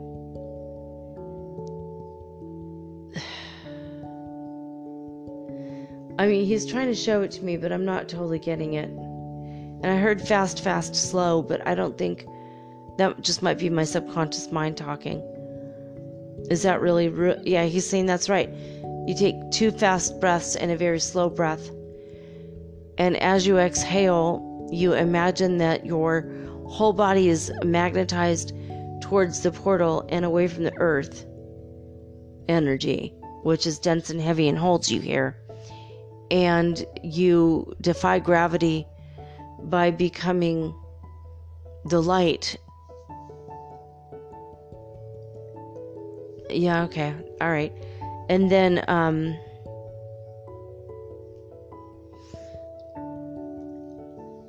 Oh no, I mean I'm trying he's like trying to show me and tell me at the same time. So I'm feeling like my third eye uh, opening up and pulsating now as he's talking about this and I feel like my crown chakra is opening up and I feel like it's really becoming very active right now as he's showing this to me. So you activate basically your third eye and your crown, and you uh, magnetize yourself towards the portal of the light. You know, and you do this by breathing in. He says for at least 10, if not 12 or 15 minutes, you breathe in the light of the sun into your body as opposed to just breathing normal under the sun. You literally imagine that you're breathing the sunlight into you your body into your cells of your body. And you imagine that it's burning the dross away from the cells, and you imagine that you're magnetizing yourself with the sunlight, and then you magnetize yourself right after with the portal. And then, um, as you're doing this, your third eye and your crown will open, and you can then imagine uh, the Himalaya mountains or Shambhala the way that you see it. But if you ask a specific question of a master of light before you fall asleep at night, they will show you pictures or images of Shambhala. And this is how you can imagine it as you're stepping into the portal. And then that will give you the easiest or easier way to get there. And this is not easy and it's not for the faint of heart. And um, it's going to take quite some time uh, before you are able to. Um, it's going to take quite some time before you are able to actually travel there. So it will take a lot of practice. And you also have to find a portal. So, okay, now he's speaking again. So, yes, and you have to also find a portal. If you come across a portal, you will understand that the um, particles will start to change all around the outside of your body, on the outside of your prana aura. Uh, your the um, prana is or usually is one to two inches from your body. And so he's saying that you're going to feel like a change on the outside of the prana aura. So he's talking again. You will see, you will feel uh, the hairs on your arms and legs will stand up. You will feel um, almost like static electricity is surrounding you, and you will feel that there's a pressure in your body, especially in your head, and again, like third eye, crown chakra, when you're near a portal. And when you are um, stepping into a portal, you must do so consciously with the intent of going to Shambhala or Shangri La, if you will, whatever name you pick for it. Um, it doesn't matter, you're still going to the same place, by the way. And if you imagine uh, that you're going there um, and you're in a portal and you're magnetized yourself and you're breathing correctly, fast, fast, slow, um, and everything is fine and you're ready, you will be overcome with the beam of radiant light that feels pink inside, like a fuzzy, warm pink energy. And that permeates you from the inside out and you just believe with all your heart and you know with your mind and you don't allow any negativity in. And so, this exercise or series of exercises that you will have to do to lead up to the point at which you could travel to Shangri La could possibly take many, many years. We are um, telling you the secrets of this now because in future years and months that are coming, it's going to become much more uh, available to you. And we want you to recognize that when you hit a um, vicinity of one of these portals, and he's showing me that they're all over the place, and they're they're seemingly random. Like you know, you might just be walking in a park in a, in Los Angeles, and now there's a portal suddenly there, but you won't see it with your eyes. It's just going to be an energetic feel that you have when you're there. And so what so Paramahansa Yogananda, what will we feel when we're there? When you're approaching a portal, it feels electrical and magnetic, and you start to feel uh, bubbly and giddy inside a little bit, like you're um, an adventurer going on a secret exploration e- expedition. That that was like the energy he just gave me, like like you're you're an explorer, but you can't tell anyone about it. You know, like you're, and then all of a sudden you know you're going to go somewhere, and you're super excited, you're super happy about it. That was the energy he just gave me. So okay, go ahead. And as as you are approaching these uh, portals, you will start to uh, get blessings, and they might be minor, so much so that you don't notice it at first but if you have arthritis, the arthritis will dissipate. If you're having a headache, it will go away. If you are having sinus pressure or your sinuses are a little bit clogged, they will immediately unclog. You might feel a sense of being flushed on the outside of your uh, cheeks, um, as if you've been in the sun all day, but it's only been a few minutes. You will feel um, sometimes cramping in your muscles, just like a pulsating wave of cramps um, as you approach the portal, which does go away within 10 minutes. And um, many oftentimes you might think you're having um, an episode of arthritis or some other pain, and a lot of people will be right next to a portal and reach into their pocket or backpack or purse for aspirin because they think it's their arthritis or something acting up again. Or maybe they'll get a sudden headache and think, I need, you know, to take medicine. But if you keep an open mind and you're walking in a normal place and then you feel these energies, just breathe deeply into it, breathe in and out, and ask myself or any of the spiritual ascended masters of light to um, send you love and light, and they're more than happy to do so. And they'll even send you instructions on how to do everything. But you have to ask them, and they will teach you how to um, open up a portal, how to get negativity out of a portal in case it has been corrupted by the emanations of the energy of the land or of happenings that might have happened. So, okay, I have a question. This is Elena interjecting. So, if you're saying what you're, I think you're saying that wars from the past have affected these portals, which makes it me believe that the portals are not just new. Like you guys didn't just put them there throughout the earth right now because you want people to learn, learn and grow through, um, you know, Shambhala. It's not like an instant thing that just happened. You're making it sound like they've always been there, and is that correct? Okay, he's saying, um, yes, the portals have always been there, but they have not always been activated. So even though they have already been in place in a grid like pattern around the planet, they have only very recently been activated. This is why we're coming with this information now. So if you are walking along, you will feel all the symptoms of a portal um, being near you. And if you're standing in it, you're going to understand that you're in a portal, but it might take you a while to figure it out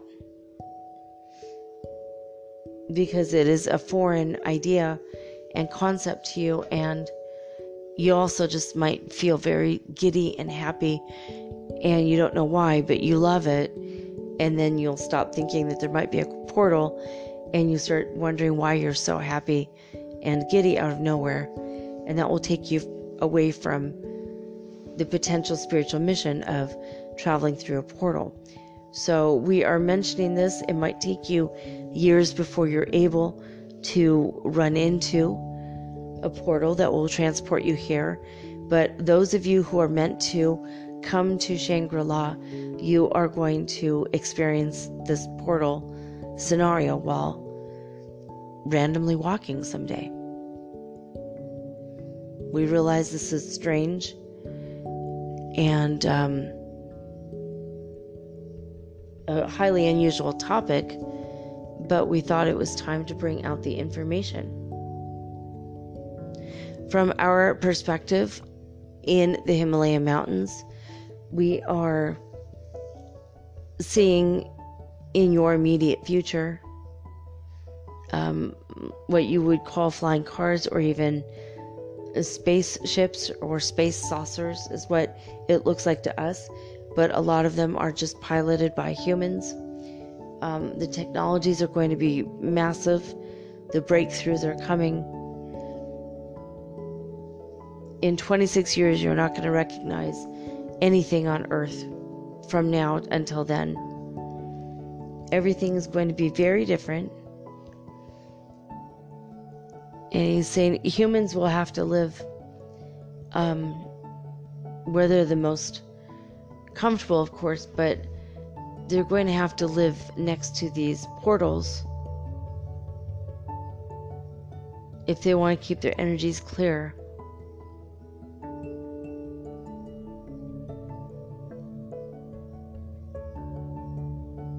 I don't know, I just. Whew, there we go again. I just went somewhere and I don't know, I just. Was I there in Shambhala? No, of course not. I felt a silver energy a white light and a silver energy. It, was, it wasn't trying to take me. It's like, don't take me yet, I'm busy. um, I don't know. I just saw like a white, golden light energy in the a pillar, and then he showed me um, the silver energy and the silver energy that starts to surround your um, your aura right before you are able to travel through the pillar or or the um, portal. Sorry. Yeah, he he interchanges portal and pillar because it does. It looks like pillars, pillars of light, and they have just been activated.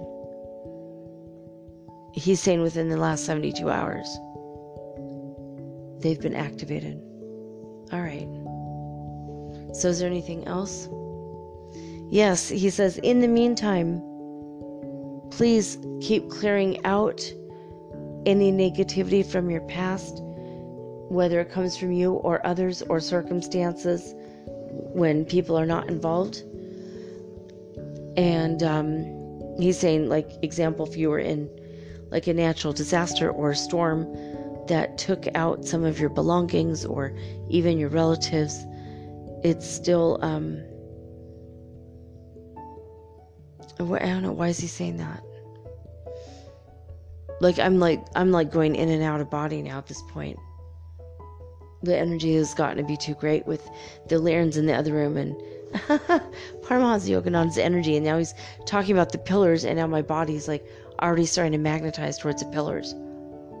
and I'm feeling like, woo, I feel kind of woozy a little bit. My third eye is like activated big time, as is my crown chakra right now. It's very, very interesting. So, anyway, um, he's trying to show me that when you're activated with this silver energy, when you start to align with that silver, and he's showing me it's like a liquid silver light. And it's, um, shows up in the 3D world like a light metal. But in the fifth dimension, it's just a pure nebulous form, but it's formed into a column. And he's saying um, it, it was made that way, like by a lot of the masters of light have gridded these around the earth, and as they do so, they use their um, hands. He's showing me to put up, you know, just to project it forward. So you're very close to the masters when you're next to a portal. So there you go. It's very this is a very weird one tonight. so all right, um what else? I'm got God, I'm getting very very sleepy. I feel like the Lyrans are doing something to me. I was wide awake before this, so it's like two nights in a row the aliens already. All right. Um, in the meantime, he's saying when you're not worried about the portals, just meditate and pray, focus on your third eye. He said you can magnetize yourself to this silver light if you wish, because that will bring you closer to finding a portal if you wish. And um, let's see. and he, he's saying that all of this is an option what he's what he's sending us this information you don't have to do any of it but if you want to you can and it's just an option he he says that for those people who are ready to go commune with the masters of light and um, enjoy you know the energy of the shangri-la you know um, you can ask to, to see it in your sleep. You can travel there in by astral or you could physically travel there by the portals that they just were talking about. And he's showing me that they're um,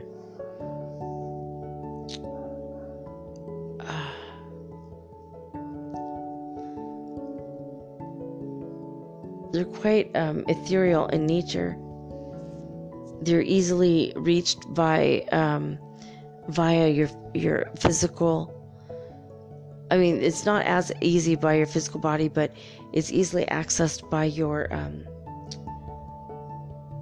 um, well, your clear senses. Like you could see them and then have a vision of them. You can dream about them. He says there might even be a way to smell them. He has never noticed an odor of them, but he could be wrong about that. He says the energy of pink will also help you align to it, and clearing your heart of any sadnesses or sorrows will help speed the process up along. And he says, in the meantime, just keep meditating, just keep chanting Om Mani Padme Om, Om Tat Sat Om, or just Om in itself is enough for one individual to chant and have the full experience of that. So he says, um, you know, enjoy your, uh, he's saying, enjoy your life. And when it's meant to be for you, it will come back into your mind, and then you're going to understand everything because you've heard this message. So he's saying, like, basically, don't go around searching for potholes. Uh, not potholes, portals, sorry. don't search for potholes either. That's hilarious. Don't go around searching for portals. Don't go around like with a metal detector or something, you know, trying to find them. It's it's going to be one of those things that if you're walking and it happens, it was meant to be for you. But in the meantime, you can astral project, you could dream about it, you can um, ask for the energy of it to come to you. The masters of light who reside there, which is a great deal of them, or you know, sometimes they're there, sometimes not. You know, depending on what other work in the universe they need to do. But um, when you become I don't know, this is a weird word.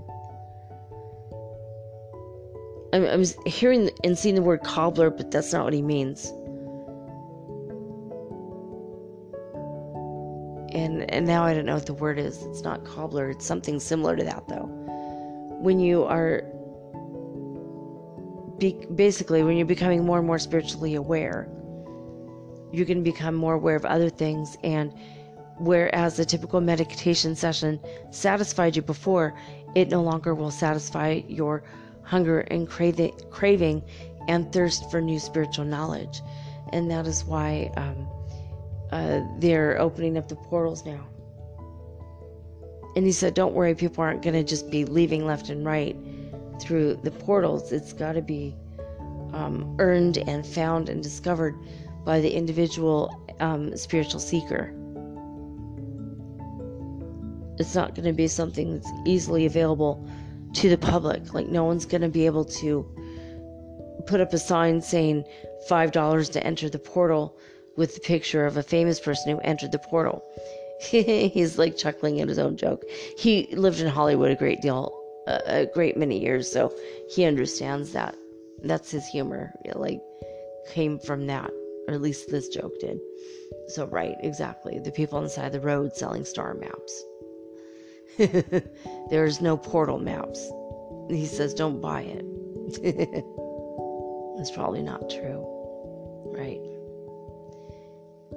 Yeah, he says, be careful with this ascension thing because people in the mainstream that are not spiritual and have not done the work, they might start capitalizing on the buzzwords surrounding the movement and they they will try to diminish it because they don't understand it. So pretty much keep this portal thing to yourself if you're worried about it or wanting to be a part of the portal. You know, it, it's going to come to you also, but you have to do your spiritual work, including your shadow work and chanting and meditating every day. And that's what's going to get you closer to all the things that you seek spiritually, actually, not just not just a portal or Shangri-La or Shambhala, but that's one easy way to um, get there and experience what they have to offer, basically.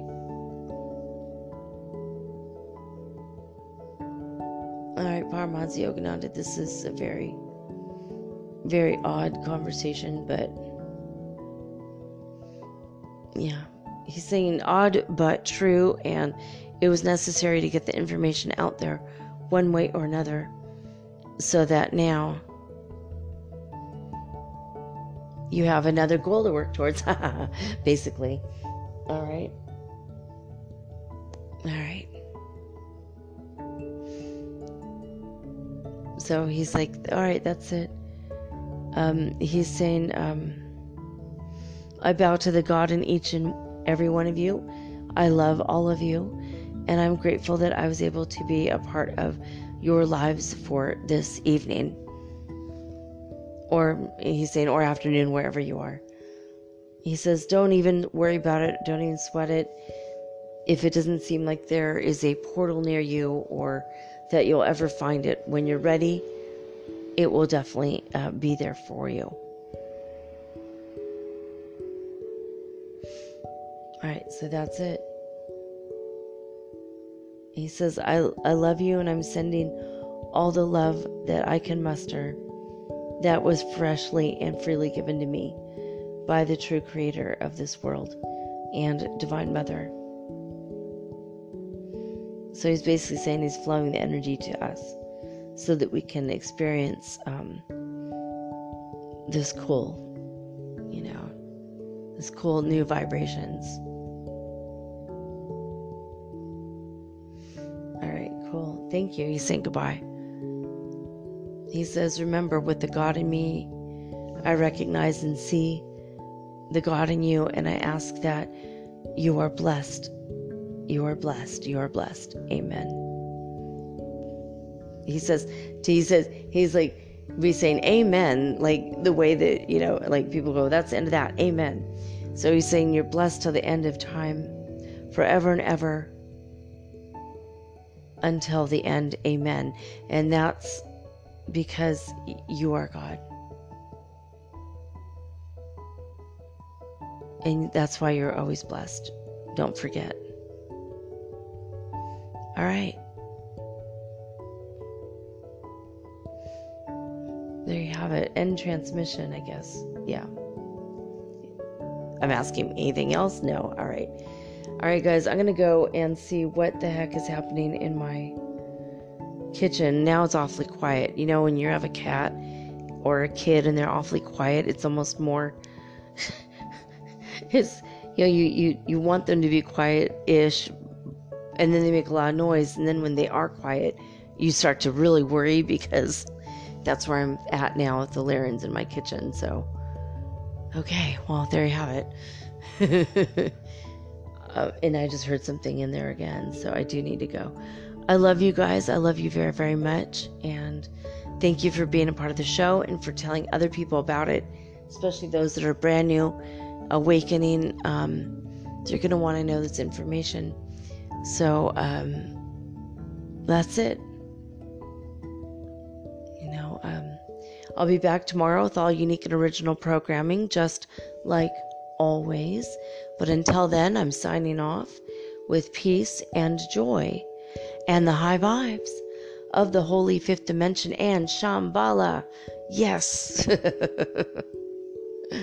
All right, that's it, guys. Until next time, peace.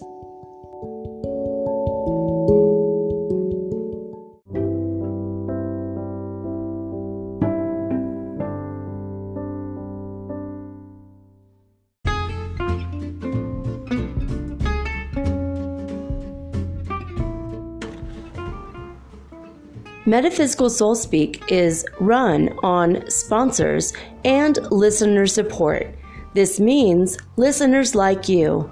If you are so inclined to support my efforts and my little podcast, please visit me at anchor.fm forward slash metaphysical and pledge an amount of your choosing today. Thank you.